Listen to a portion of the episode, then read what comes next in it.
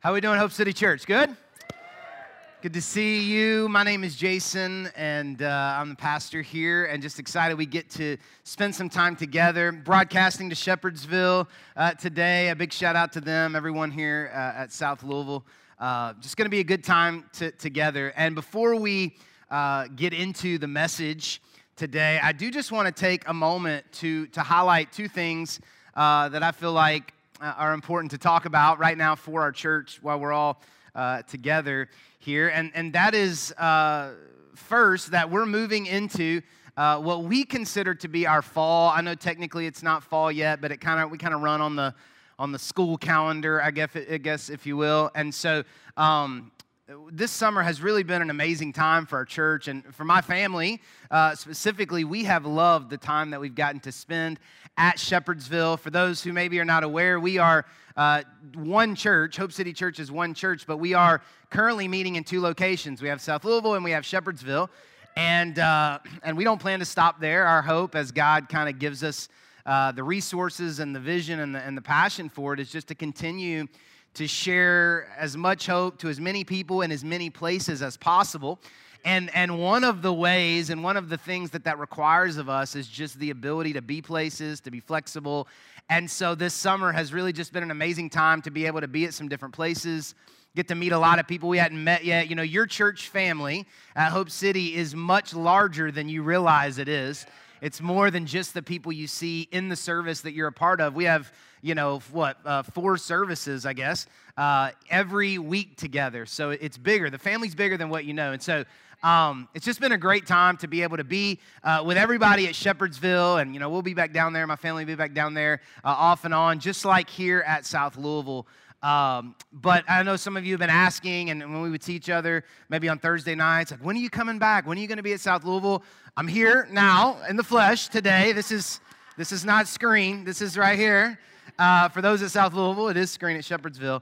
But really, just excited. The reason I bring that up is I just want you to know that, like, we're always going to be trying to figure out how to get more places to more people to share more hope. Our, our vision and our idea is not just four walls at one zip code or one address. Uh, we, we believe you've probably got some family members and friends that live 20, 30, 40 minutes somewhere else, somebody you care about. There are people somewhere. And uh, we love what God's doing really all over the city. We love what God's doing in this area through churches. Um, but just thank you. I, just wanted to say all that to say thank you for your flexibility and thank you for your heart. Everybody who gives, everybody who serves, everybody who shows up and, and does what you do. That's what makes this place possible to share more hope. And, uh, and so we're just going to keep it going. So, uh, our summer service schedule is just going to roll right into our fall service schedule. That's what I want you to know. So, it may not change that much for you. Uh, but we have four services every week. We can't even really say weekend anymore. Uh, we have a service in South Louisville on Thursdays at 7. And that's our service that, you know, we, we call our live preaching service. Uh, there, there's somebody preaching live there every Thursday at 7. Um, and then Sundays at South Louisville, 9.30 and 11. And then also our Shepherdsville location, Sunday at 10.30. So this was our summer service schedule. It's now becoming our fall service schedule. And uh, you know if you've been around here long at all, like we're always shaking it up. Uh, somebody asked me the other day about the, the backdrop on the stage. They're like, is this permanent? I was like, I mean, as permanent as it gets, you know, around here. And so this is our fall service schedule. We're excited about that. Find a service that, that works for you. And then the second thing I want you to know is that, um, and your MCs mentioned it at the beginning of service, is that today we are officially kicking off our growth group sign-ups. And you may see some people walking around saying, Ask me about my group. They mean that. Ask them about their group and they want to tell you about it because for the next three weeks, uh, we have signups for growth groups, and then groups start meeting uh, the week of September the 9th. So registration is open now. You can use the Hope City Church app. Uh, or really, maybe while you're here or at your campus today, just outside after service, there's people who want to help you. Um, but Hope City is so much more than a service, and we want you to know that. It's not a church service. We love that we have great church services. We love that we get to do that, but Hope City Church is a family. And if you only experience a service, you come in right as it starts, you leave, you know, right at the end or after the sermon, you are not getting the full Hope City experience. Because what makes Hope City Church amazing is the people. It's you. It's you. And so um, we say uh, we say growth groups is where you go to find friends and make friends that help you grow. And so I know some of you have tried groups before, and, and you, maybe you liked it. You're ready to jump in again. Maybe it wasn't the greatest experience. We want to encourage you to, to try a different group, do it again. But a lot of you, statistically, we know a lot of you have never tried a growth group and uh, and we are really challenging you, really pressing. We're, you're going to be hearing us talk about it and seeing a lot of things. We want you to try a growth group, and we're just going to challenge you to go for four weeks. And if you don't like it, bail. Okay, we're giving you permission. If you don't like it, bail. But give it four weeks and see. And so today at both locations, you're going to have a chance after your service to go out and talk to somebody about a group, look at the schedule, look at the locations, and find one that works for you. No more excuses, no more reasons why you can't do it join a growth group, okay? All right? So we'd love for you, uh, love for you to do that, all right? Now, we are in part two of a series called Break the Cycle. Break the cycle. And, and throughout this series, we're trying to answer this question How do I stop acting like the person I don't want to be? It's a great question. How do I stop acting like the person that I don't want to be? And last week, when we started this, we, we all raised our hand and we said, There is a, a sin or an action or a thought or a hang up or something that seems to always show up in my life, and I want to get rid of it. I know who I want to be. Uh, I can even kind of see maybe the person that God wants me to be, but I can't seem to get who I am and who I'm supposed to be to line up. I can't seem to get, you know, what I do and what I want to do to line up. There's always something tripping me up, holding me back, making me feel defeated, and keeping me from the life that I, I want to live. And we read this verse together. I want to read it to you again. It's Romans 7. But Paul, the Apostle Paul, who, you know, I mean, maybe the greatest Christian ever, right? After Jesus, we'll kind of take Jesus out of the equation, but let's just go with Paul. I mean, he's he's amazing. He's the apostle Paul. He wrote most of the New Testament, 13 books. This is what he said, okay? He said, "I've discovered this principle of life that when I want to do what's right, I inevitably do what is wrong." How many people would you'd raise your hand and you'd say, "That's me." I want to do I'm filled with great ideas and ambition and I, but inevitably I do what's wrong. And I love God's law with all my heart. I love God. I, I, want, it's there, heart, it's there. But there's another power within me that is at war with my mind, this tug of war that's happening. This power that's inside of me that's at tug of war, it makes me a slave to the sin that is still within me. And then he really just kind of gets personal with all of us, and we can relate to this. He says, Oh, what a miserable person I am. Have you ever looked in the mirror and, and felt that? Have you ever have you ever looked at a scale and thought that? Have you have you ever woken up the next morning and thought about last night and thought that? I'm a miserable person, right? And then he asked the question, who will free me from this life that is dominated by sin and death? It's like he's already realized he can't free him. You know, he's tried that, but he's like, okay, I know I can't do it because inevitably I mess it up. So, who will free me from this life that is dominated by sin and death? Then he gives us the good news. Thank God the answer is in Jesus Christ our Lord. If we want to break the cycle in our life, we want to break the patterns of dysfunction in our life, the answer is Jesus. The bad news is that life can feel miserable when we're stuck in a pattern of dysfunction. The good news is that Jesus can free us from a life dominated by sin and death. Jesus can break the cycle. Everybody say, Jesus. Jesus can break the cycle. So, last week was all about how we think. How we think. We read another verse. Let me just show this to you from Romans 12. We just said, eh, Paul, same guy. He says, don't copy the behavior, behavior and customs, and we threw patterns in there, of this world, but let God transform you into a new person. We all want that.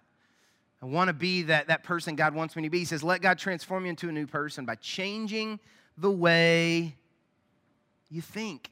Changing the way that you think. It takes new thinking to become a new person.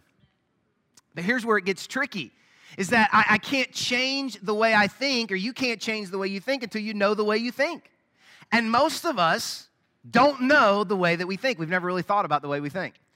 We just are on kind of autopilot from the world that we grew up in, right? We, we, we were raised, this is us, this is our, our life, and we this bucket is the world, represents the world, parents, teachers, coaches, neighborhood, siblings. And, and we just kind of absorbed a custom and a behavior and a pattern of thinking and we never realized that we were absorbing it and then we get older and we start living our life and we realize that this way of thinking just comes out of us and we've never really thought about the way that we think. So, I gave you this sentence, I gave you this template, this, this pattern to try to help you in our prayer time and our time with God to help us think about the way that we think. We looked at this, this sentence, this template to help us. When blank, I usually blank and end up blank. This, this sentence helps us begin to think about the way that we think. When blank, I usually blank and end up blank. It helps us identify patterns that we never really realized were patterns. Maybe you would say, when I get extra money, I usually end up buying a lot of things I don't need and then end up mad at myself that I didn't save for a rainy day. It's a pattern, it's a cycle. Or maybe when I start a new relationship, I usually get overcommitted too quickly and end up pushing away all the other important relationships in my life. Pattern, pattern, cycle. Or, or, when I walk into a room, I usually feel like no one will like me and end up hiding in the corner. Pattern. So, hopefully, you have been uh, thinking about the way that you think. You've been asking the Holy Spirit to help you identify some patterns in, in your life. Maybe you never thought before about the way that you think. Maybe this week you realized, I always think I need a boyfriend or a girlfriend to be happy. You never realized that you thought that. Maybe you realized this week, I always think I need more money to keep up. Maybe this week's the first time you ever realized that you thought that. Maybe, maybe you realized I always think the worst case scenario will happen. Maybe you realized this week, I always think that people can't be trusted. We want to think about the way that we think. So this week, I want to continue this idea and kind of move from, from thinking to feeling. I want to talk about emotions. Specifically, I want to talk about feelings. Everybody say feelings. I almost titled the sermon the F word because I know that we don't really like to talk about feelings. We don't really like it, most of us. Um, we, we, we definitely don't want to talk about the painful ones, the, the difficult ones. But we can't talk about breaking the cycle unless we talk about what's happening beneath the surface. Because there is so much happening beneath the surface in our, our, life. I'm sure maybe you've seen the posters or the pictures before in school or library or in your office or something with the big glacier, you know, and you can see the top, and the top's big, you know, or maybe it's a big tree. And it's big, but underneath the surface, it's even larger. The base, the foundation's even bigger, the root system is, is even bigger. Well, the same thing is true for our life that, that what happens above the surface in our life is big, but what happens beneath the surface is, is even bigger. Let me show it to you like this like above the surface the, the, of our life is our actions and our appearance. It's what we do, and it, it's, what, it's how we appear, it's, it's how we look, it's how we carry ourselves. And listen, those are important, no doubt. But beneath the surface, below the surface, is our thoughts, our feelings, traumatic experiences, desires, hopes, and dreams. These are things that are happening beneath the surface in our life. And what we do is we try to break the patterns and the cycles in our lives by fixing above the surface. We say, well, I really need to stop acting that way. I really need to stop doing that. But what we find out pretty quickly is what the apostle Paul found out is that it never seems it never seems to work. God's greatest changes happen below the surface. Below the surface. See, spiritual growth is so much more about what happens on the inside of you than, than the outside of you. And of course, outward change is, is a big deal, but inner, inner change is where God does the most dramatic growth. Because it's possible to clean up the outside, but never deal with what's happening inside of you. You know this. I don't have to convince you of this. That you can, you know, give your life to Jesus and, you know, cuss a little less, drink a little less, smoke a little less, watch a few less movies, cut off a few terrible friends, and you think, well, it's working right? But never deal with the unforgiveness in your heart. Never deal with the jealousy, the bitterness, the anger, the rage, the insecurity. And then six months, eight months, 12 months go by, and you feel like you're stuck and you're not growing in Christ. And I don't know why. I, I've stopped doing all this stuff, or mostly, you know, I mean, as far as people know, I've stopped doing the stuff but we haven't dealt with the stuff below the surface. Let me say it like this if this bucket is our world, if this is our world, our parents, our home, our neighborhood, our coaches, our teachers, and we have been raised in this world, it's possible as we get older that we can get out of our world, but we realize that we never really get our world out of us. Does that make sense? So, so, so we're in our world, and we're, you know, maybe for some of us it was bad, and we say, I'm never going back there.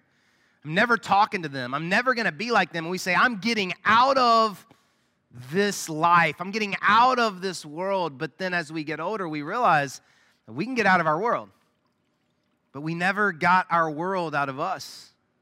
That we can get out of that life, but we never got that life out of us. Does that make sense? So, if we're going to break the cycle, we have to talk about what's happening beneath the surface. Because what's happening inside of you will always come out eventually, usually at the worst possible moment. It's going to come out. I talked to a, um, I talked to a wife the other day, and uh, she was just telling me her story, and she said, she said, you know, I grew up without a dad uh, never had a relationship with my dad, and, and um, but God was good, and you know, got connected to a great church and great youth group, went to a Christian college, met a great guy, got married, uh, beautiful family and ministry together. And she said, But for 12 years, every time my husband would walk out the door to go to work or to go on a trip, there was something happening inside of me that I assumed he was leaving me. Like he was just going to work, but I felt like he was abandoning me. She said, So, like two years ago, one of my friends just made a joke about, Oh, well, you know so and so and her abandonment issues. And she said, I was offended. I said, I don't have abandonment issues. And it took me several months to realize, Oh my gosh, I've got abandonment issues. And every time someone I care about walks out of the door just to go, like, get the groceries, I feel something inside of me that says, they're never coming back. They're never coming back. See, that's below the surface, right? I talked to a, to a guy the other day who grew up extremely poor. And, and it drove him, and now he's probably the most successful businessman that I know. He makes millions of dollars. And we were talking, and, and, and I, said, I said to him, I said, So, what, like, you've got all this stuff, and but like, what, what are you worried about? And he said, You know, it's been years now that I've had millions of dollars. And he said, But I still wake up every day because of the way that I grew up. I wake up every day and I'm afraid when I check my bank account, it won't be there. And he said, So I work harder every day to try to get more because I'm afraid that everything I've earned up to this point will be gone. And I don't ever want to feel that way again. That's below the surface. I talked to a, another wife the other day who was abused sexually as a, as a child. And, and in her marriage now, sex with her husband makes her feel dirty or ashamed. And, and as she talked about it, she did not even connect the dots that her experience as a child was shaping her experiences now in her marriage. She just didn't understand. I don't know why I feel this way. I don't know why our marriage is this way. And she was not connecting what happened in her world and what was happening inside of her to what's going on now.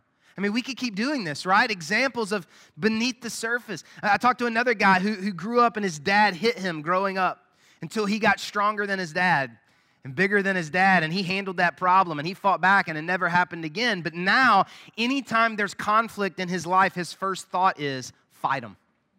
Fight him. Handle it. It says beneath the surface. That's where it comes from. You say, Why am I this way? Why do I keep doing these things? I don't want to be this person. I don't want to do this. But you keep trying to fix it above the surface.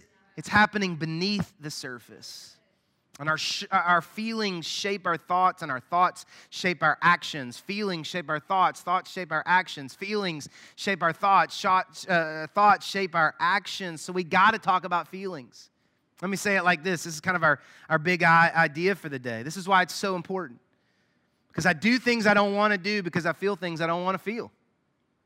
I do things I don't want to do. You do things you don't want to do. I do things I don't want to do because I feel things I don't want to feel. Feelings shape thoughts, thoughts shape actions. Actions shape feelings, feelings shape thoughts, thoughts shape actions. You see the cycle? I keep acting. It's making me feel worse, making me think worse, making me act worse, which makes me feel worse and think worse and act worse. And this cycle goes on and on and on. The dysfunctional patterns in my life are my attempts to fix my feelings. Same for you. And it never gets better because every time I keep trying to fix it, instead of allowing Jesus Christ to fix it, it gets worse. See if any of these examples sound familiar. Anybody you've ever really felt depressed about your physical appearance or your weight? and because you felt bad, you just like ate a bunch of junk food? Let me see your hand. Anybody ever done that? How did you feel after you ate all that junk food? Worse about your physical appearance and your weight, right? You ever felt overwhelmed with so much to do that you decided just to lay in bed and watch Netflix all day? How'd you feel when you realized the next day you had to do twice as much than the day before? Worse. You ever felt distant from your spouse or angry at your spouse, and so you decided to stay away from home?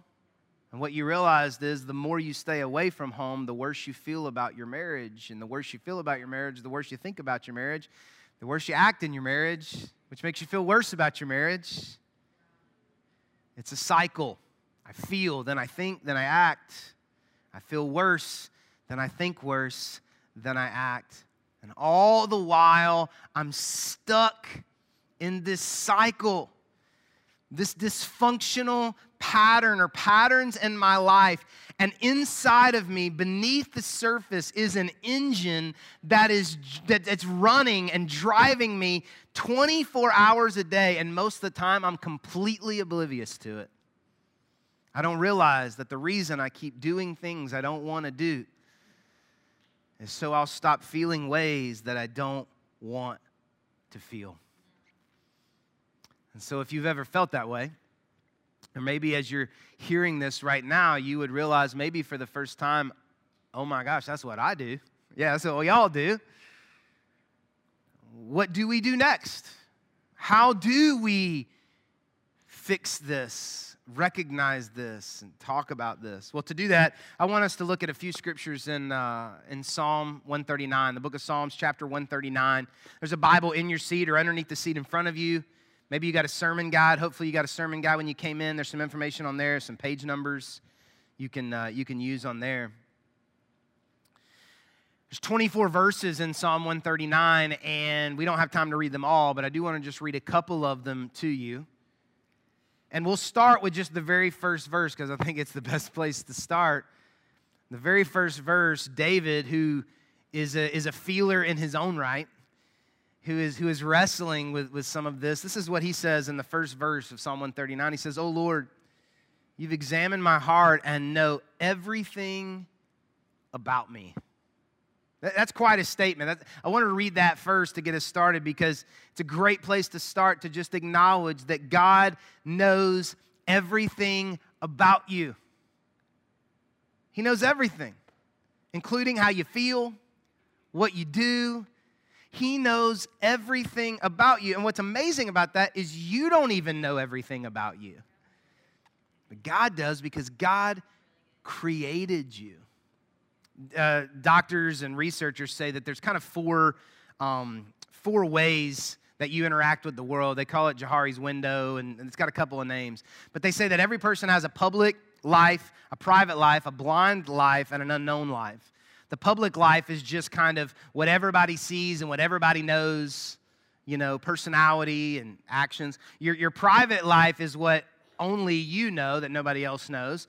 Your blind life is what everybody else knows about you that you don't know about you. And the unknown life is what nobody knows. You don't know it, they don't know it. Maybe it hasn't been revealed yet, maybe it hasn't happened yet. But what's amazing about God is that there is no part of your life or your personality or your makeup or your feelings that God doesn't know. God knows everything about you, which, just as a little side note here, is a wonderful reason to pray because He already knows. You say, well, why pray if he already knows? No, that's why you pray. Because you don't have to reintroduce yourself. You don't have to really try to explain yourself. You don't have to try to make excuses for yourself. You enter into a relationship and a conversation with a God who already knows all about you. He just wants to talk with you. And so, if God knows everything about you, and He does, who better to ask to help you? He knows uh, everything. So, so skip to, if you're reading along, skip to verse 13. Verse 13, this is what David continues this, and he says, he says, You, talking about God, you, God, made all the delicate, just, I just, I just wanted to stop right here because I love saying this. You are delicate. Just in case you didn't know that, you know, guy, like, yeah, you're delicate, okay? You can act tough, but we're all just puppies who want to be petted, all right? You are delicate. I, I, this is a whole other sermon, but let me just say this. It's just a free marriage advice for you right here, okay? Free marriage advice for any wife who's frustrated with your husband and you say, yeah, he's so stubborn, he won't change, he's so ridiculous. I agree with everything you're saying. That's how he's acting. He is delicate. Stroke that ego, pet that puppy. He'll start softening up. Anyway, that's a whole nother sermon, okay? That's a whole nother sermon. Okay. You, God, made all the delicate inner parts of my body and knit me together in my mother's womb. Thank you for making me so wonderfully complex. Now, we already said God knows everything about us. But I, but I read this, and I love verse 13 and 14 because it's a reminder to you and to me that you are, we are wonderfully complex. Both statements true. Like you are complex, which sometimes can make you feel like you're not so wonderful. But what God wants you to know is He made you wonderfully complex. That your complexity is not a bad thing, that your complexity is not something that's holding you back. Your complexity is not held against you. In God's eyes, your complexity is beautiful and wonderful. You are wonderfully complex, but you are complex. And I am complex, and you are emotional, and I am emotional. And you do feel, regardless of what you say, you do feel, and I do feel. Reality is, you're an emotional mess. I am an emotional mess. But what we do from an early age is we try to fix our complexity, limit our complexity. We learn very quickly that our parents and our friends and our teachers and our coaches, they want us to just chill out, move on, get over it, get it together, stop being so ridiculous. So, what do we do? We don't want to be embarrassed, so we just try to avoid it, ignore it. We take any difficult emotion, any challenging experience, any painful moment in our lives, and we say, You go over there in the corner. You go over there in the closet. You just get over there and don't come out because when you come out, it makes me look bad in front of everybody else. It, me, it makes me look vulnerable. It makes me look weak. It embarrasses me. So you just stay over there. And it does for like a long time. It's just, it's just hiding in the corner, experiences in our life, things that happen to us, conversations that happen to us, and it just stays. Leaves us alone. Isn't it great? Never, never taps us on the shoulder, never brings it up. And then one day you're sitting at your desk, 37 years old, and your boss says something to you, and all of a sudden something begins to come out of you. Your wife says she's thinking about leaving, and all of a sudden something comes out of you. You check your bank account statement and you don't know where it comes from, but something comes out of you. Where'd it come from? It decided it was tired of being locked in the closet, in the corner. So it decided to come out. But now it's grown, it's got deep roots in, in the surface. We go through our life determined not to be open, vulnerable, honest. We don't want that. People don't want that. That's high maintenance. So we go through our lives and we start describing our wonderful complexity with words with words like this. How you doing? Good. Wow. I'm, I'm good. Everything good? Fine. Fine. Hey, how was work? Fine. You learned that early at school, right? You come home and your parents say, How was school? Fine. It's fine. Everything okay? Okay. Man, that must make you really angry. No, just frustrated. Just frustrated. Man, you're probably really sad. No, just a little down. No, I've never been depressed, just a little down. This is how we start describing ourselves because we don't want to be complex. Complexity confuses people and makes things more complicated. But we feel so many more emotions than good, fine, okay, and frustrated. This is, this is like when you go to a restaurant and they give you a, a crayon pack and there's like three crayons in there. Right? You can color in red, green, or blue, right? Like that's that's the depth of your emotion. Mad, sad, glad, right? That's what you do.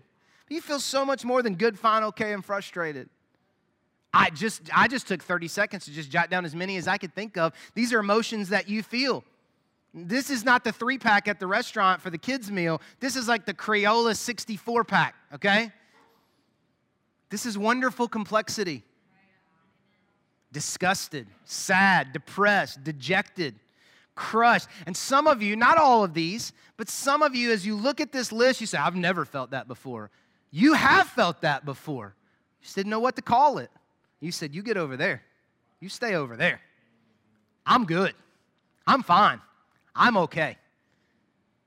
Joyful, delighted, grateful, marvelous, rejected.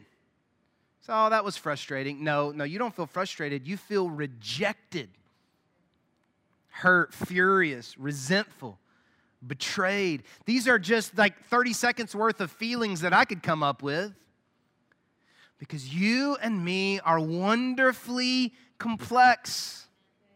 It's not a bad thing to feel these things. Wonderfully complex. Maybe you'd say, I'm just not an emotional person. It's not true. It's not true. God made you. And He didn't make everybody else and say wonderful complexity and decided to make you. He's like, no, just uh, okay, fine, and frustrated. It's not the way it works. And what's interesting is that we're going through life with all of these feelings and experiences beneath the surface, and they begin to come out of us. And even in the middle of all of that, if someone that we love or a pastor or someone that we care about were to come up to us and to ask us this question, How do you feel? We don't even really know what to say. We don't even really have a word for it. I don't know. I don't know. I'm feeling something I don't want to feel, so I try to fix it, which makes me feel worse. And I keep doing things I don't want to do, so I don't feel ways I don't want to feel. And I'm going through my life trying to avoid feeling it, and I don't even know what to call it. So if we, we, we keep going in Psalm 139, we're just going to end. We're going to read this last two verses together, verses 23 and 24. David uh, appreciates his wonderful complexity. He acknowledges that God knows everything about him. And then he prays this amazing prayer, this courageous prayer that I'm going to challenge you to begin to pray. This is what he says He says, Search me, O God, and know my heart Test me and know my anxious thoughts. And I love the anxious thoughts because it's a feeling and a thing, a thought, which is, you know, you have those. He says, Search me and know my thoughts. And then he says, Point out anything in me that offends you and lead me along the path of everlasting life. This is below the surface. This is the inner spiritual growth. This is how you don't just get out of your world, but you get your world out of you. When you say to God, God, search me, I'm giving you the keys, search me, and point out anything. This is what's so funny that you can begin to believe that the longer you follow Jesus, we talked about this, right? The longer you follow Jesus, the easier it gets. That's really not true. It gets more meaningful, but the challenge to surrender to God grows because all the easy, quote unquote, surrender happens early. You've been following God 10, 15, 20 years, still trying to grow, and you say, God, search me and point out anything. And He begins to point out stuff, and you're like, Are we not done working on me yet? More work, more inner work, God. I can almost just kind of see just visually, I, I, when I read this, it's almost like I see God who's a gentleman. The Holy Spirit's a gentleman who's not going to bust the door down and force any change in our life. I can almost see God when we pray this prayer, and He says, Well, if you're giving me permission, if we can talk about it, we see God point out. It's almost like I can see God saying, like, well, can we talk about that? Can we talk about the anger? Like, I know you've stopped acting certain ways. But you and I both know God would say, like, that's an act. Let's talk about the rage and the anger. It's almost like we say, God, search me and point out, and God says, okay, if you want to go there, what about the discontentment? What about the fact that nothing makes you feel satisfied? What, what about the bitterness and the unforgiveness that you have lived with so long that you don't even realize when you wake up you are a bitter person? You just, it's the lens you see life through. Can we talk about that? See, see, this prayer is way harder than drink less, cuss less, smoke less, see less, not that that's not hard. Some of you are trying to give up some actions, but what I'm telling you is that the actions are not the problem. You do things you don't want to do because you feel ways you don't want to feel. And God says, if you'll let me, can, can we talk about that? Can we talk about that? And sometimes God will point it out through a sermon. Maybe that's happening right now for you. Sometimes God will point it out through a conversation with a friend. Sometimes God, most of the time, I believe God will point it out through prayer time, reading the Bible. When, when he challenges when he challenges us. But it's not always easy to receive those painful truths. It's not always easy to, to relive painful experiences or process challenging painful emotions and I don't have time to really go in it, but I, I, was just thinking about me and my experiences, and maybe this is just me, so give me a chance to kind of work through my experiences here. But, but I, I, when, when God begins to work through me and challenge me and press in on me and point out things in me through a sermon, through a conversation, through prayer time, I respond to, to, to that truth in a couple of very difficult, unhealthy ways. I'm just, these are some I came up with. Maybe you can relate to these. What about denial? I don't have that problem. I don't feel that way. I'm all good. Anybody ever done that? God's like, let's talk about that. What? What are we talking about? That's you're, you're making that up. All right. Maybe somebody else says that to you. What about minimizing it? Okay, yeah, I do. I do, but it's not that bad. It's under control. It's not that awful. What, what about let's look at it. Let's look at this. What about blaming others? Well, I do, but I wouldn't if my parents hadn't. Well, I do, but if you worked at my job, you would too. If you lived in my neighborhood, you would too. Sometimes we don't just blame others, we blame ourselves, like we fall on the sword. You're right. I'm awful. I'm a terrible human being. I'll never get it together. We, don't, we can't deal with what God's trying to do because we're like, I'll never, I'm just terrible, right? Let's look at another one. Rationalize. Well, I do, but so does everybody else. I mean, nobody ever works through all these issues. I mean, I, I got this. Well, what, what about overanalyze? Like God started working on you like four years ago and you still haven't like, you know, put it in your life because you're like, I'm still just trying to break it down. And, you know, what do you think about this? And you've asked like 100 people about it to get their feedback. That's maybe mine sometimes. Distract yourself. Like, yeah, God really started working with me on that. Oh, yeah, I'm going to start taking some Sunday shifts. oh, yeah, I'm going to jump into this new relationship. One more is we, we get hostile, you know, some with God, with other people. Who do you think you are? Trying to, you know, God's trying to use a person to point out something and we get angry with them. These are just all ways. But if we want to fix what's below the surface, we've got to be willing to give God permission to search our heart and to point out anything. So, so to end this, I want to just give you one more sentence that we're going to work through together.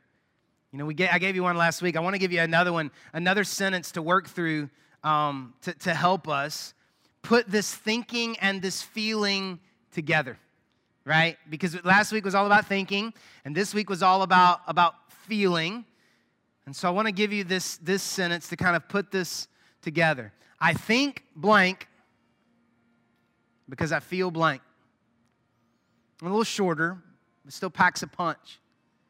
I think blank because I feel blank. If I, if I do what I don't want to do because I feel ways I don't want to feel, I've got to be able to write in a word on this line. Just being able to answer the question, how do you feel? Maybe you would say, I think I need more money because I feel empty. Maybe you would say, I think I need a drink because I feel stressed. Maybe you'd say, I always think I need a new job because I feel unappreciated, but now that I'm thinking about it, I've felt unappreciated in every relationship and job I've ever had in my life. I think I need a new spouse because I feel ignored. I think I'm not good enough for a good relationship because I feel unworthy. I keep doing this, right? I think blank because I feel blank. This is beneath the surface. But this is where change happens. So, how do you feel? How do you feel? The first answer is probably the safe answer. I'm married to a, a, an amazing woman who, when we begin to have these conversations, she'll say, How do you feel? And I'm like, uh, or, you know, what, what emotion? And I'm like, uh, you know, confusion. She's like, that's not an emotion. what emotion? What emotion do you feel? I'm like, okay, you know, just that first one's the safe answer. How do you feel? What is in you? What happened to you? What is stored up inside of you that keeps driving you to do the things you don't want to do? Let's go to Jesus to find freedom to break the cycle of feeling the way we don't want to feel. Let's pray. God, thank you for Jesus. Thank you, God, that you sent your son to the cross to die not just so that we could be saved, but so that the curse of sin and death and darkness could be broken off of our life. And so, God, maybe today we feel like a miserable person because we cannot seem to stop doing the things we don't want to do. God, we look to Jesus as our solution and as our answer and that the Holy Spirit would begin to help us to reveal thoughts and feelings that have been swept away, locked up, hidden somewhere, God. Begin to pull those out and help us and lead us on the path to life. In Jesus' name we pray. Amen.